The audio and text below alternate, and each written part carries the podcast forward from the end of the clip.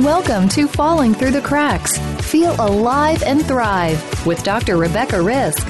Do you ever feel that even though nothing seems seriously wrong and you pass all the medical tests, that you still feel that your health, pain, and fatigue are completely out of control? It doesn't have to be that way. Listen to the tips and suggestions given on our program today and take back control of your health. Now, here is Dr. Rebecca Risk.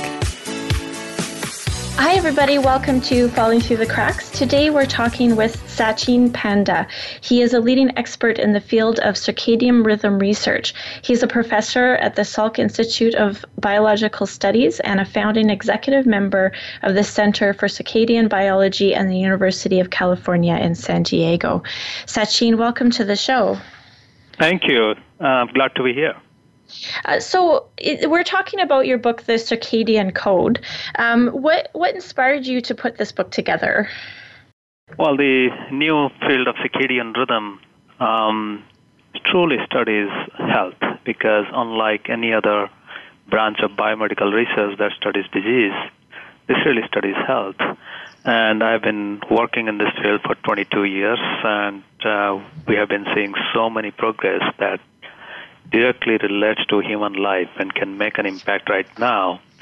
And there was no such book uh, on circadian rhythm that puts together how light, our circadian clock, our eating, fasting cycle affects health. So I thought um, this would be a disservice not to write a book for the general public to know about this um, well, field of study and use some information right now. Yeah, and I, I, like what you said about studying health rather than disease. I mean, to me, um, being you know healthy and preventative is to prevent a disease from happening. But I know in in conventional medicine, prevention is preventing the disease from getting worse. And I, I just don't know why we would even want to get that far into a disease um, if there's something that we can do about it. Yeah, so that's why again and again we see in uh, laboratory that uh, by using very simple lifestyle changes, we can completely prevent, or even in many cases, uh, delay the onset of unavoidable disease by several uh, months in animals and maybe in years in humans. So that's why I thought uh, this is very important because we should remember that um, prevention is the best medicine, and prevention is also uh, economically more sound because living with a chronic disease these days, whether it's diabetes, um, extreme obesity, cardiovascular disease, uh, the cost of living with this disease is around two to five thousand dollars a year, and people live with this disease for 10, 20 years. So that means by just delaying or avoiding the disease, you are making a huge saving that can go into uh, investing in our future or next generation. So, um, what exactly is the circadian rhythm? Um, so circadian, the name circadian comes from two Latin words that uh, mean 24 hours. Uh, so that means our body has many rhythms that many things that repeat in every 24 hours. Almost every hormone in our body, every neurotransmitter or brain chemicals, every enzyme, digestive juice, even every gene in our genome uh, turn on and off at certain time of the day. The reason we have these circadian rhythms is because almost all living organisms on our planet have been living um, with these predictable changes in day and night every single day. And with the change in day and night, there is change in light, temperature, humidity, food availability, predator threat, um, almost everything that we experience changes. So that's why um, all animals, plants, and humans have these circadian rhythms almost ingrained in our DNA.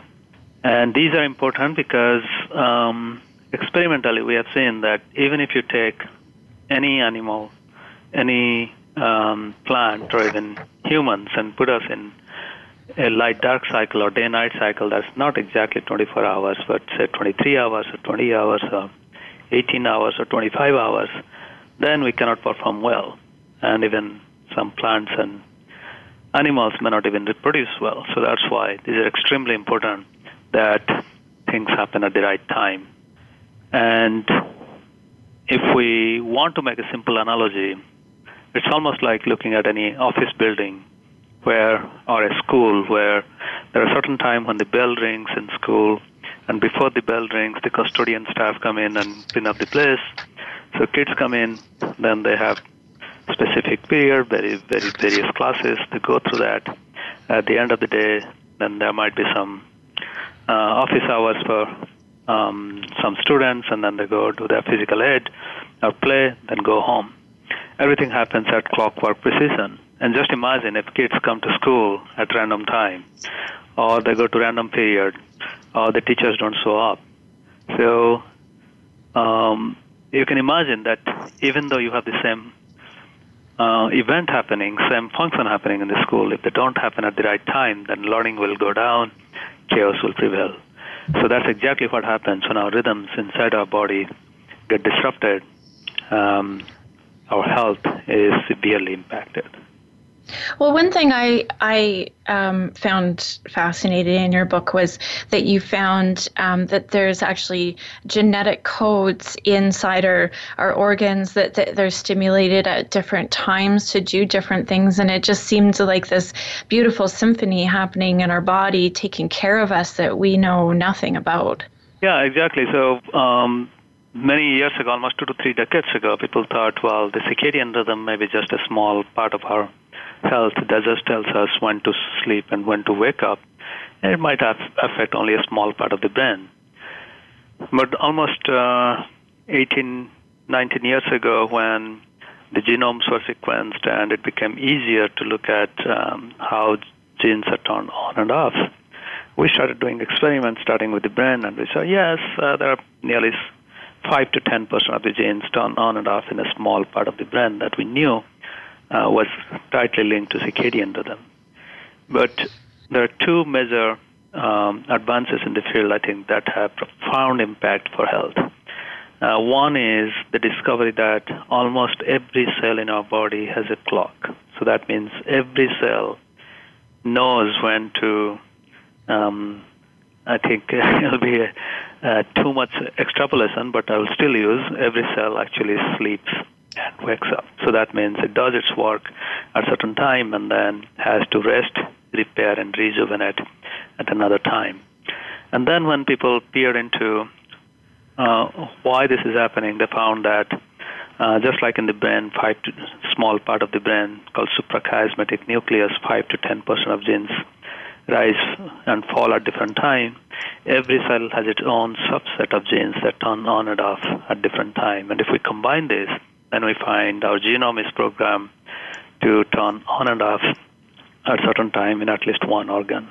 Uh, so that means uh, it's a big symphony that's going on inside our body. It's so complex that it will take decades to figure out um, exactly how these are connected. But right now, the take-home message is yes, there is this extreme complex symphony that goes on, and if there is some disturbances to it, then the specific tissue or organ fails to do its job. And if it continues, then we get closer to chronic disease. So, um, you know, you're saying that this can lead to to chronic disease. Um, this, I mean, there's not a lot of people I find that are actually following a rhythm. People stay up late, or they have to get up early for work, or they're, you know, there's definitely people aren't getting enough sleep, and they might not be eating properly, um, and and so what you're saying is that even not following this this rhythm this code is is leading us down that path into illness. Yeah. So although we have been living with these rhythms for thousands of years uh, it's ingrained in our dna we just learned about these rhythms right now only in the last decade or so. So that means all these years uh, over the last 150 or 200 years since the industrial revolution um, we have ignored these rhythms and uh, built our lifestyle, our work, our commute, uh, how we light up our house, um, how we schedule shift work, or how do we time what time kids go, should go to school. All of this, every day-to-day activity has been designed, uh, has been adopted without knowing the impact of disrupting our circadian rhythm. So we're just waking up to the impact of circadian rhythm. So then the question is, well, if it is so important, and if almost all of us can relate that we have gone through some circadian disruption, sleeping late into the night, or eating at the wrong time, or doing shift work, or taking care of some loved ones, uh, staying awake all night, then um, are we all sick or are we predisposed to certain disease? And um, if you think little carefully, then we can relate that yes, that may be true because if we look at the obesity and diabetes rate, that's the uh, obesity and overweight rate. Um, that's directly linked to circadian disruption. It's almost three quarter of our population now in Western world is obese or overweight. If you look at 65 uh, year olds in the U.S. or North America, 85% of people at the age of 65 have two or more chronic disease. One third of all adults above the age of 21 have at least one chronic disease. So um, there is also epidemiological data now pointing that well there is this rapid rise in chronic disease in the last 50 years or 100 years, and our genes haven't changed within that time, then what might have changed? And I think circadian rhythm disruption contributes to uh, this rise. And in fact, there is now almost 2,000 different scholarly reviewed papers looking at how circadian rhythm disruption among shift workers or by simulating disruption in controlled clinical condition or simulating circadian rhythm disruption in animals for long-term studies leads to chronic disease, and they find that uh, there are more than 100 different diseases uh, that can arise due to circadian rhythm disruption, starting from depression, dementia, uh, depression to dementia, and even mild inflammation to cancer. Uh, so the range is pretty wide, and all of these uh, diseases are quite prevalent in modern societies. So, what would, um, before the Industrial Revolution and before electricity, what would a daily routine have looked like? Well, one big thing that was um, that happened before Industrial Revolution was um, there was no cheap electrical lighting. Uh, although there was some firelight, candlelight, light was very expensive.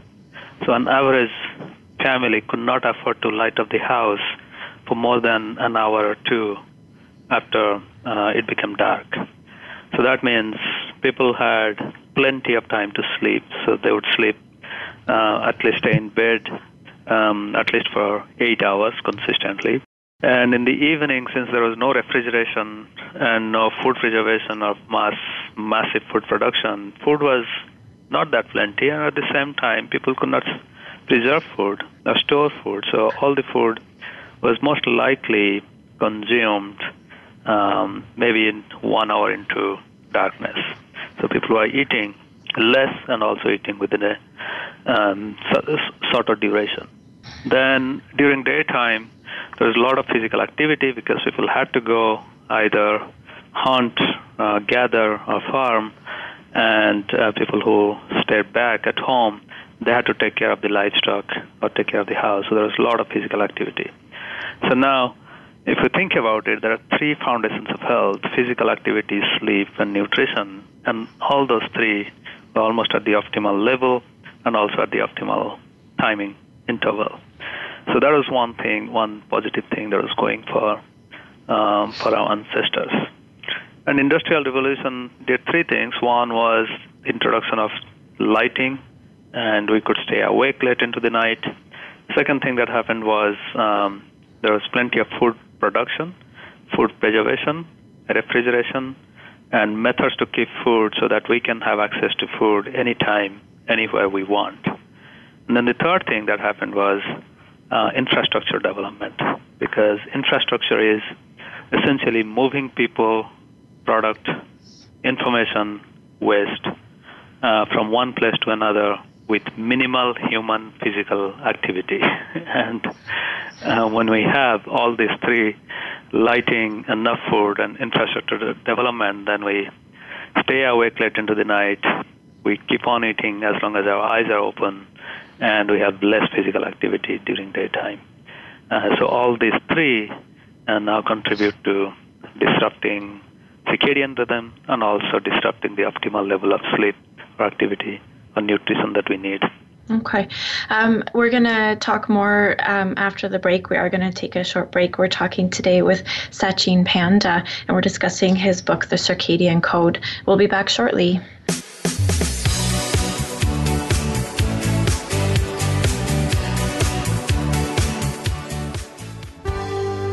Your life, your health, your network.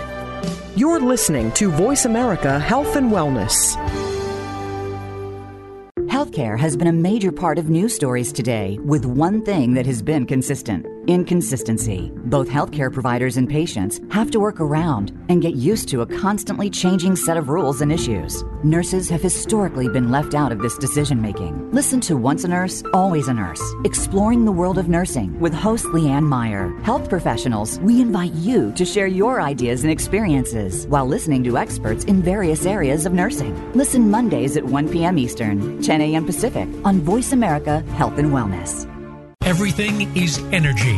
It's all connected. Your energy can be seen as the foundation for your life and impacts all areas of living. Do you realize that your thoughts have the power to affect how you show up? Tune in for Healthy Energy with Margot, featuring host Margot Nielsen. Margot and her guests will show you that connecting to your energy is vital to your health, relationships, money, and more. Listen live every Monday at 12 noon Pacific Time, 3 p.m. Eastern Time on the Voice America Health and Wellness Channel. Now you don't have to stay linked to your desktop or laptop. Take Voice America on the go and listen anywhere. Get our mobile app for iPhone, Blackberry, or Android at the Apple iTunes App Store, Blackberry App World, or Android Market. Your life, your health, your network. You're listening to Voice America Health and Wellness.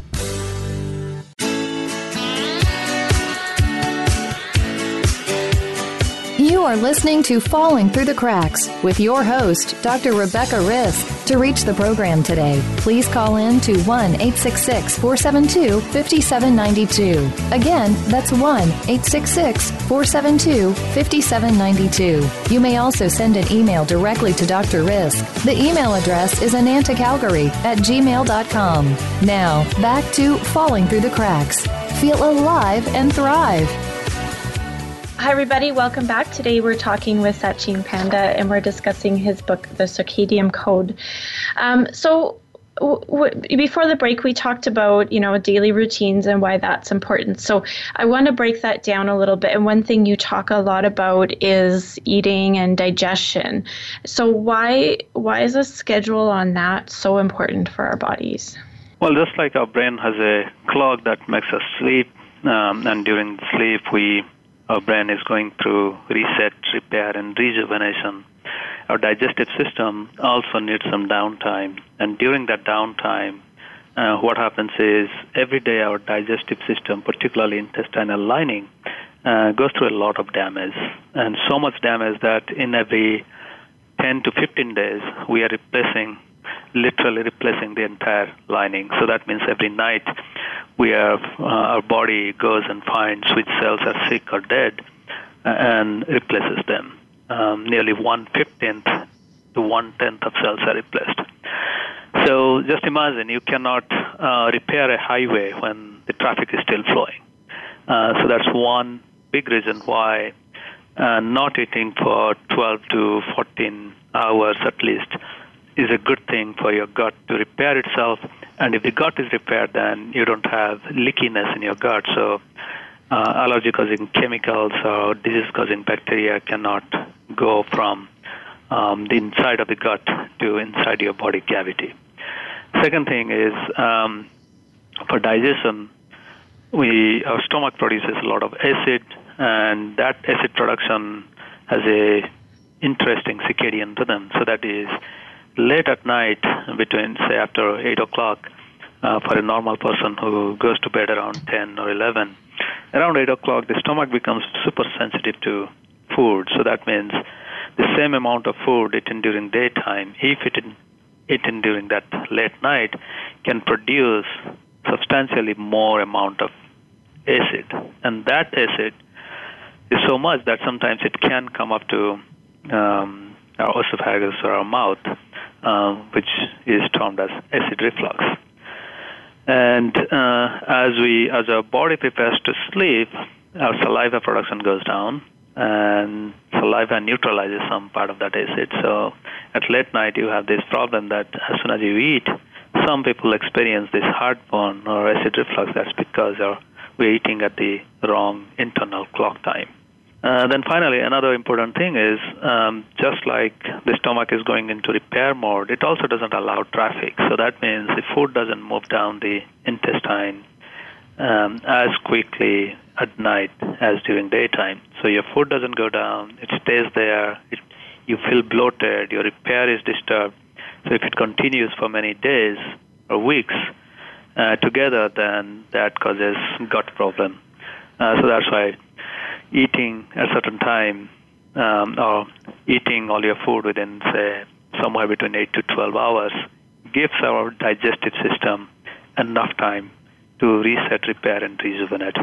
And um, actually, in the book, I explain it much more clearly with a lot of different studies showing what happens in animals or what happens among shift workers if these uh, rhythms are disrupted.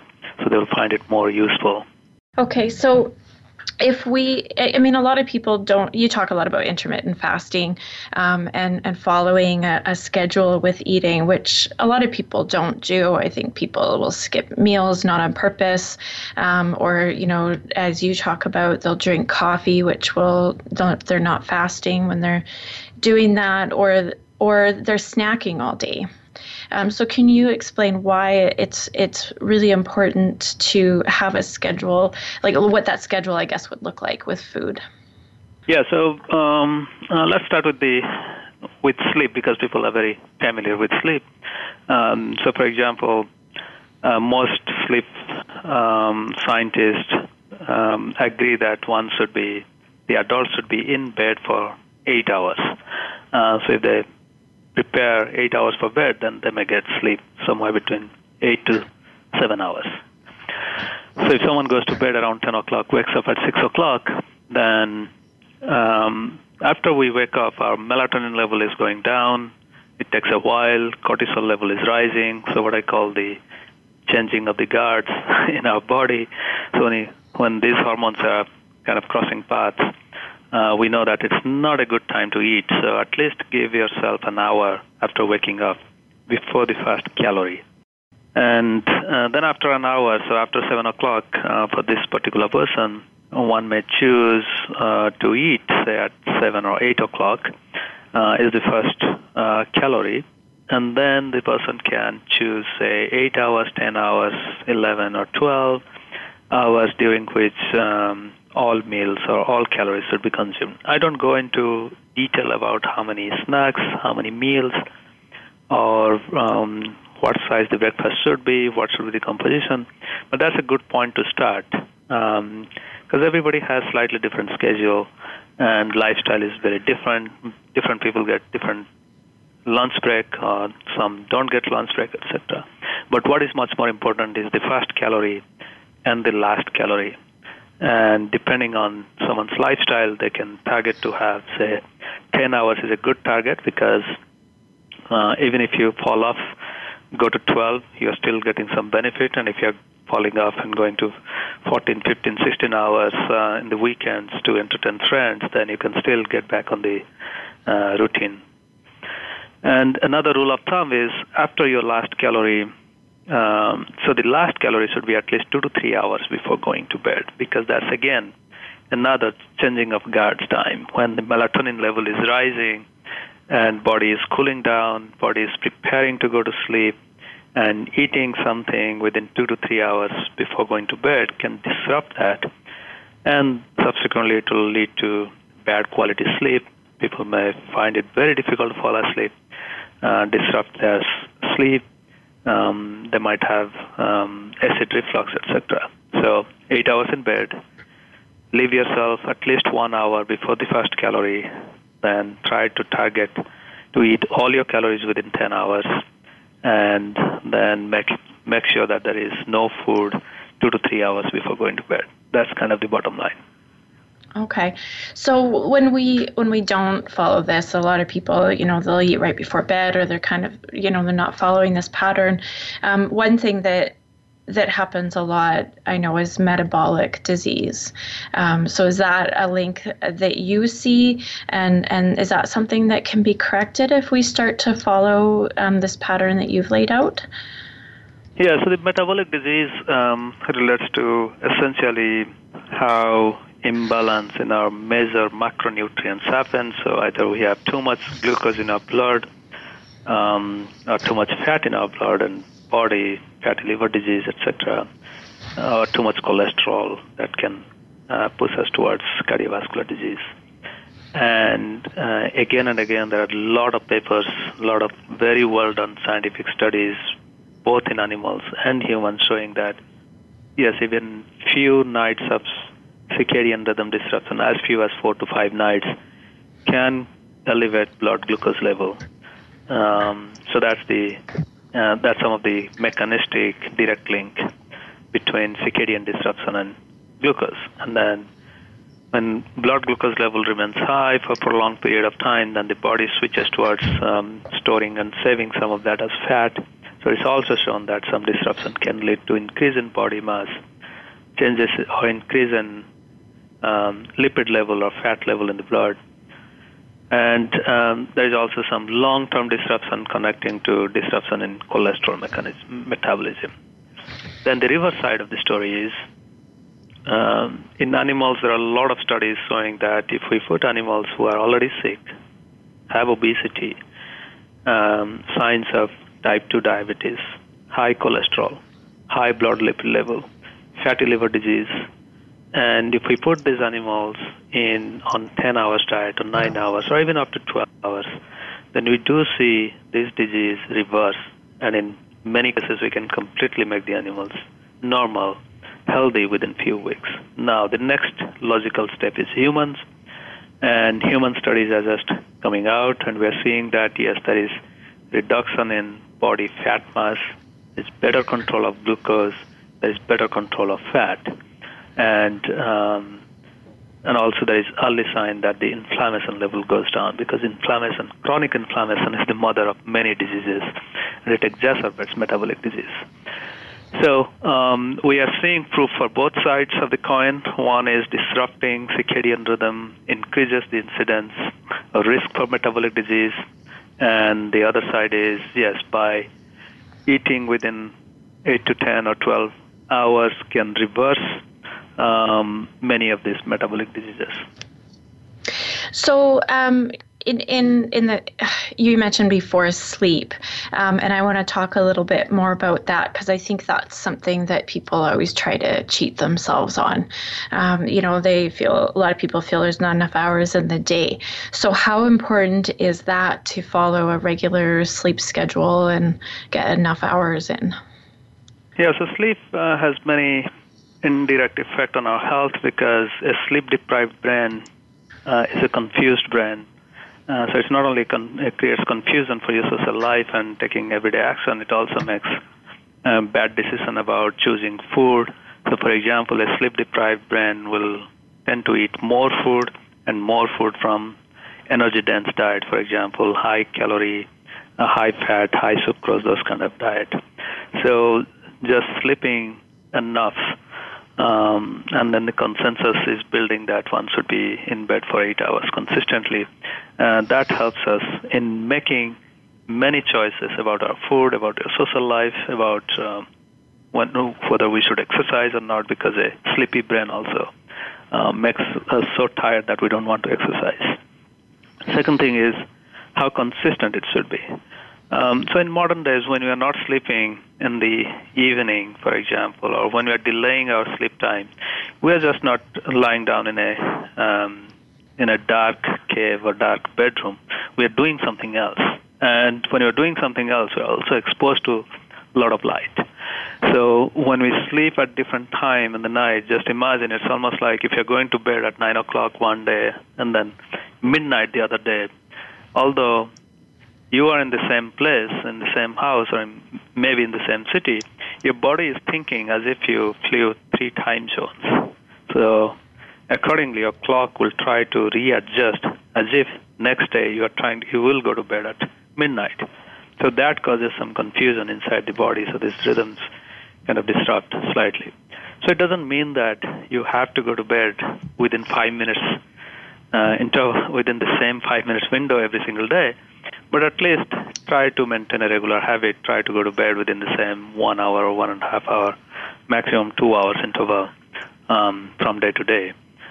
And um, another thing is um, when we wake up, most of us wake up with an alarm, so that means although we just w- woke up our brain to get out of the bed, our body may not be ready to go from a sleepy state to the awake state. Uh, what I mean by that is, even though we are walking, we, just got out of the bed, our melatonin level is still high in the brain. So that may reduce our performance, cognition, and other stuff for the first uh, one or two hours after getting up. It also compromises our glucose sensitivity. So that means, so that's why I say that after waking up, uh, we should not eat.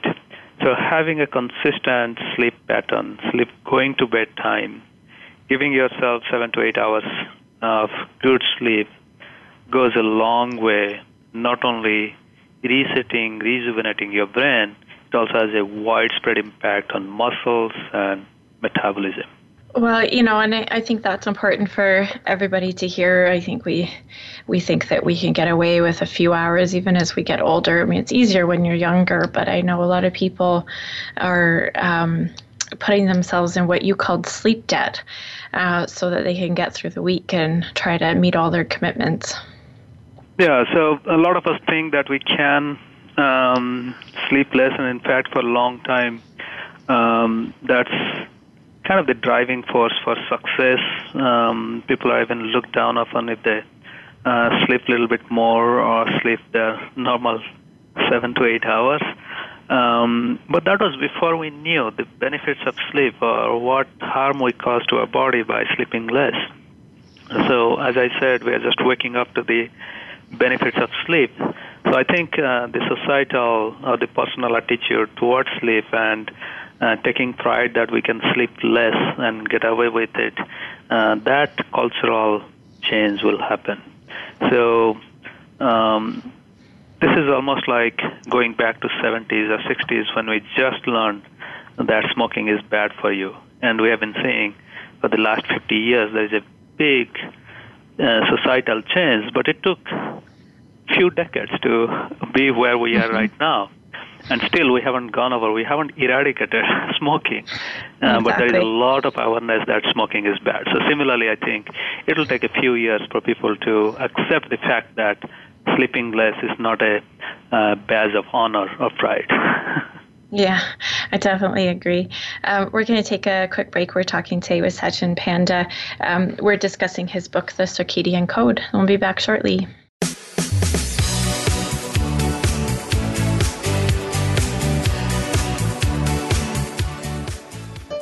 Opinions, options, answers. You're listening to Voice America Health and Wellness.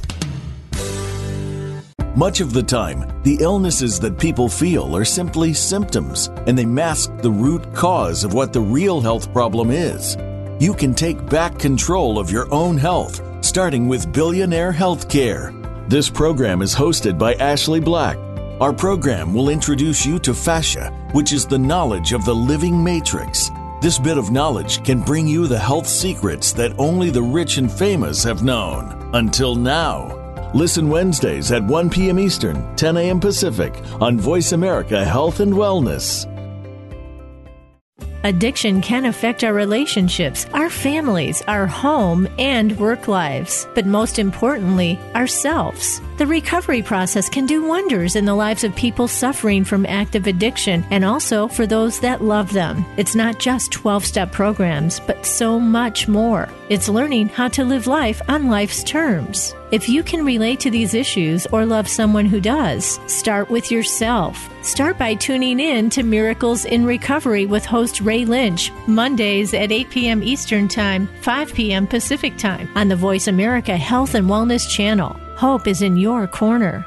Have you become a member yet? Sign up now to become a member of Voice America. It's always free and easy. Plus, you get to take advantage of some great member benefits. Get unlimited access to millions of hours of on demand content across all of our channels. Keep track of your favorite episodes, shows, and hosts in your own customizable library. Find out what shows you might be interested in based on your favorites. Plus, you get insider access with our newsletter. Membership gives you more. Sign up at voiceamerica.com and click register at the top right. Opinions, options, answers. You're listening to Voice America Health and Wellness.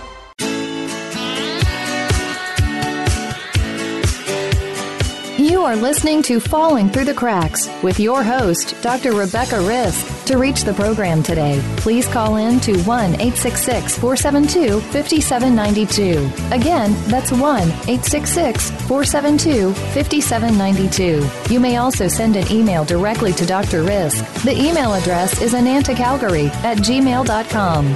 Now, back to Falling Through the Cracks. Feel alive and thrive. Hi, everybody. Welcome back. Today we're talking with Satchin Panda. We're discussing his book, The Circadian Code. Um, so one thing that you brought up um, quite a, a, few times um, was, especially when we were talking about sleep, was light. And I know um, this probably you're going to tell us goes back to the Industrial Revolution because now we're exposed to light all the time. Our bodies don't, you know, we're inside with the light on and the TV on, and we're not getting the darkness that we used to get. Is that affecting us on some level? Yeah, so uh, light is a very important aspect of our health, and this is again another aspect we are just learning recently. Um, so for a very long time, one puzzle in circadian rhythm was there are many blind people out there who can reset their clock um, perfectly fine when they fly from east coast to west coast or vice versa.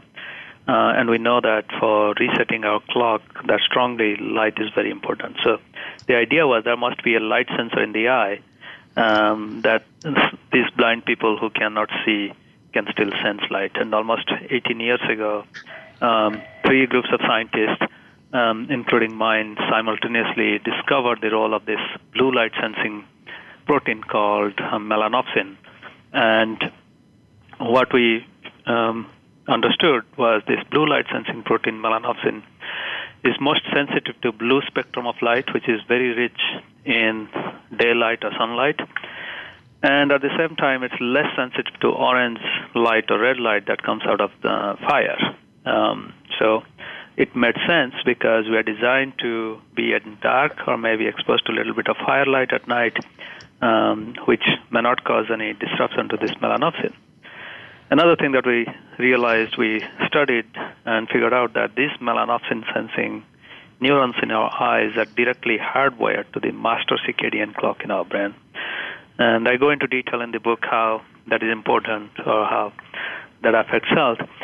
The bottom line is um, yes, we are designed to see a lot of blue light or daylight during daytime, and that will synchronize our circadian clocks throughout the brain and body and it will also reduce depression, increase alertness, and improve learning. Um, and at night time, we're designed not to see blue light. Maybe a little bit of orange light is okay. And uh, this melanopsin, if it is activated at night time with blue light, then it can go and directly shut down melatonin production, which is the sleep hormone. So now, to summarize all of this, what is happening in modern days is we stay indoor most of the time. And our indoor light level, although we can see perfectly fine inside uh, indoor, our indoor light level is often very low. If your windows are closed with electrical lighting, that happens for many people who are living, who are working in a uh, windowless uh, office space. They're getting maximum 200 to 300 lux of light, whereas outside in a cloudy day, even in uh, in a cloudy, snowy day, uh, we have 10,000 lux of light. And so daytime we get less light. So our circadian clocks are not synchronized. We can suffer depression, or we have less alertness. We are less excited about life. And at nighttime, we get exposed to a lot of blue light coming from screens, coming from lights, and that keeps our melatonin level low. We have difficulty falling asleep. As a result, this continuous dim light experience that we have is causing us sleepless night and foggy brain during daytime. So that's why it's very important to have a lot of bright light during daytime. Go outside at least for 30 minutes, get some daylight. That's the best antidepressant, and it's free. You just have to step outside. At the nighttime, uh, it's better to make sure that you have not too bright light at home, and if possible, install the um, all the softwares or activate the softwares in your computer screen or iPhone or iPad so that the screen turns slightly orange two to three hours before your habitual bedtime. So, um, it, does does this rhythm in our bodies also change with the seasons? You know, I'm I'm in Canada and it, it's already pretty dark in the morning till later, but we all still have to get up. So does that does that affect us? Yeah, so humans actually, um, if we look at the history of humans on our planet, um, uh, only in the last 40, 50,000 years, humans actually went to northern latitudes like Canada or Nordic countries and lived there. And even in wintertime, we know that um, there is an increase in depression rate in these northern latitude countries uh, because there is less light. It disrupts our circadian rhythm. There is not enough light during daytime because it's so cold to go outside. People stay indoor, uh, so that disrupts these rhythms. But irrespective of the seasonal changes, if we now that we know the importance of light, at least we can make an attempt to get ourselves at least 30 minutes to one hour of bright light by even having um, maybe lunch next to a window or staying in a sunroom um, for 30 minutes to an hour during winter time. Uh, even in the winter time, sticking to this 10 hours or 12 hours maximum eating time will at least help synchronize and keep in synchrony half of our, all the metabolic clocks um, will help. So, yes, the bottom line is these seasonal changes do affect our body rhythms, but knowing about what can help us to be in sync will give us the right tools to avoid depression, to avoid metabolic disease uh, when we live in these extreme seasonal changes. Um, that sounds like good advice for, for those of us in the north. Um, you know, the seasonal affective disorder is quite common here. Um, so knowing that we can have a little more control over it is, is pretty helpful. Um, so I'm wondering, um, one thing you talk about in your book is the uh, immune system. So um, how is that affected by this rhythm? So the immune cells have also circadian clock, and there are three aspects of immune systems. I go deep into this in a um, couple of chapters in, in my book. One is uh, the body's barrier function is circadian, so that means, um, as I said, our skin epithelium or skin lining and our gut lining repairs itself. So by having a strong circadian rhythm or having a strong repair, at least helps us to have a strong barrier so that uh, disease-causing bacteria um, cannot, or allergy causing chemicals cannot get easy entry into our body. So that's the first barrier that's affected by, modulated by circadian rhythm. Second is once um, body sees a foreign agent uh, or a pathogen, then um, it also has to mount a response, immune response. And um, after the after the um, uh, threat or the pathogen has been neutralized, it has to also calm down.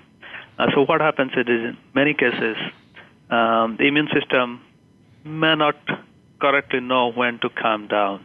So the circadian clock has an interesting um, role in this. So every day, it has it sends a signal that okay, so it's time for you to calm down and go back, maybe reset, repair, rejuvenate your immune your own cells so that next day you can mount a better response. So when our circadian rhythm is disrupted, then two things happen. One, our barrier is um, barrier integrity is gone. So um, there is more pathogen, more allergy-causing chemicals that enter our body. The immune system gets too exhausted because it's always fighting. And the, the third thing that happens is it doesn't get that signal when to slow down. So in that way, what we call chronic inflammation can continue. And if it continues for a long period of time, uh, then that can lead to many different diseases and even cancer because in some cases, for example, in colon or in our digestive system, um, people have shown that chronic inflammation um, is directly linked to some kind of tumors and also cancer. So in that way, circadian clock uh, disruption causes this chronic inflammation and can cause cancer. And having a strong circadian rhythm will help in every step in keeping inflammation in control and mounting the right response for the right period of time. Well, um, you know, it sounds like the, the first step somebody should do if they're starting to experience illness or they have a chronic illness is actually look at the patterns that they have in their body and in their life and, and what what they're doing and just even changing a few things might change dramatically how they feel. Yeah, so that's uh, exactly what we see, and uh, this is also something uh, that has been proven many times in animal and human studies. Um, another thing that I wanted to add is uh, we are finding uh, this leads us to the next step. So that is for many um, diseases of inflammation or even not inflammation, we take a lot of medications, and we're finding that almost every medication also has a right time, when the medication is taken at the right time, then it does wonder. It does what it is supposed to do. And when it's taken at the wrong time, then the medication can have adverse side effect. So a potion can become a toxin, literally, by mm-hmm. if it is taken at the wrong time. Uh, but that's a very new area. That area is just emerging in the last five to six years. It may take another decade or two decades to mature so that we know what time we should take our medication. Um, but the bottom line is, yes, when you are sick, it's much more important to make sure that you are getting the right sleep and uh, right nutrition and at the right time. So, how do, can somebody figure out if their circadian rhythm needs some work? What would be some signs? So in the book, uh, I uh, I have one chapter how to monitor a few signs. Means there is no blood test right now that's easily available, um, but as our behavior, as our daily lifestyle is a good indicator and also predictor of how our circadian rhythm is. If we monitor what, when, and how much we eat, sleep, and move, um, or at least when we eat, when we sleep, uh, then that gives us a good idea how our internal clock is.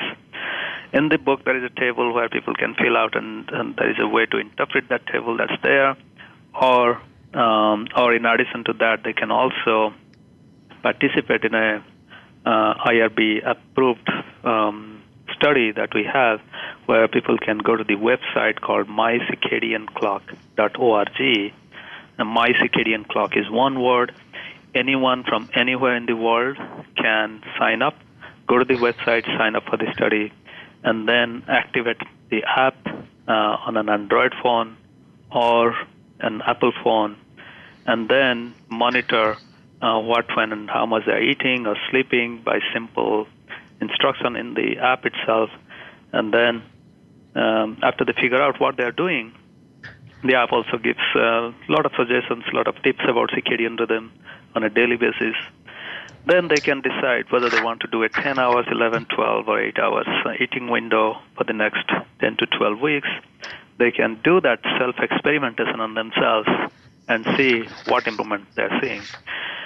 Uh, the idea is when more and more people participate in our study and share their data with us, then we have a much better understanding of how people can adapt a better circadian rhythm and how adopting a better circadian rhythm helps them to manage or prevent or reverse some of this disease.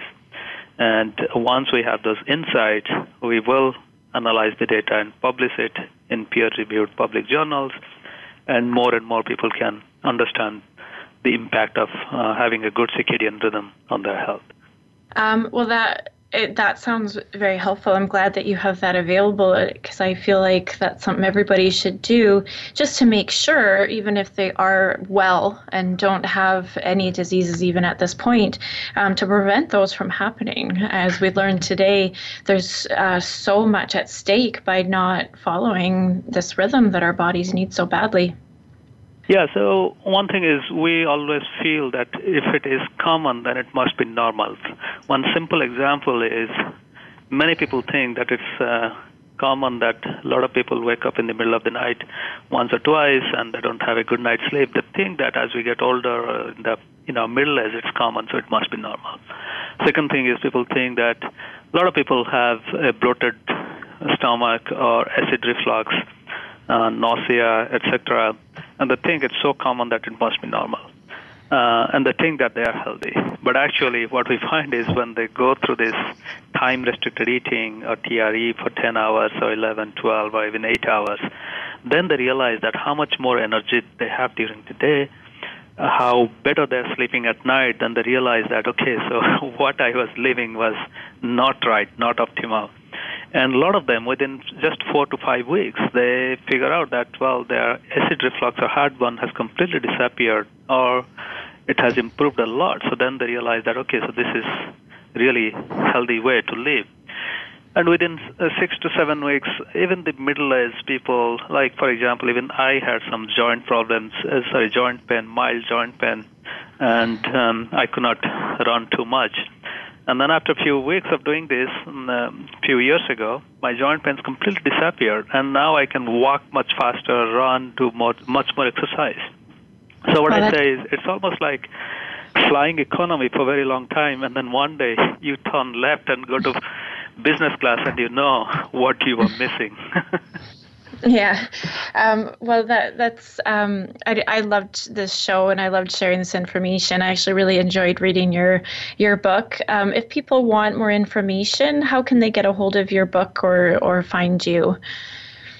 Uh, so for the book, they can go to any online uh, bookstore, Amazon, Barnes and Noble, Border, etc. They all carry it. And if you have some question, you can also go to the there is a website circadiancode.com and that has links to different um, uh, booksellers that uh, sell this, carry this book. Um, and as I said, mycircadianclock.org, that's a website that has a lot more information about our study and mostly human studies. Uh, people can sign up anywhere from anywhere any, uh, in the world, they can sign up. And this, since this is a scientific study, we respect people's privacy. No data will be shared with any commercial entity. There will be no advertisement.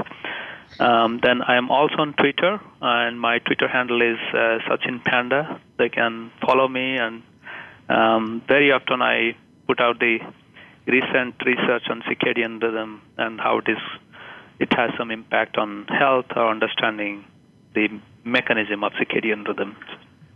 Well, that that's perfect. Thank you so much for joining me today.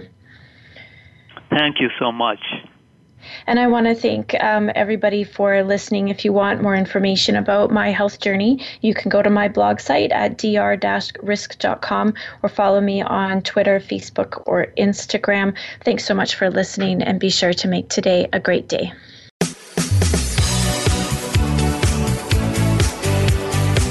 Thank you for tuning in to this week's edition of Falling Through the Cracks. Feel alive and thrive. Please join Dr. Rebecca Risk again next Monday at noon Eastern Time and 9 a.m. Pacific Time on the Voice America Health and Wellness channel. We'll talk more next week.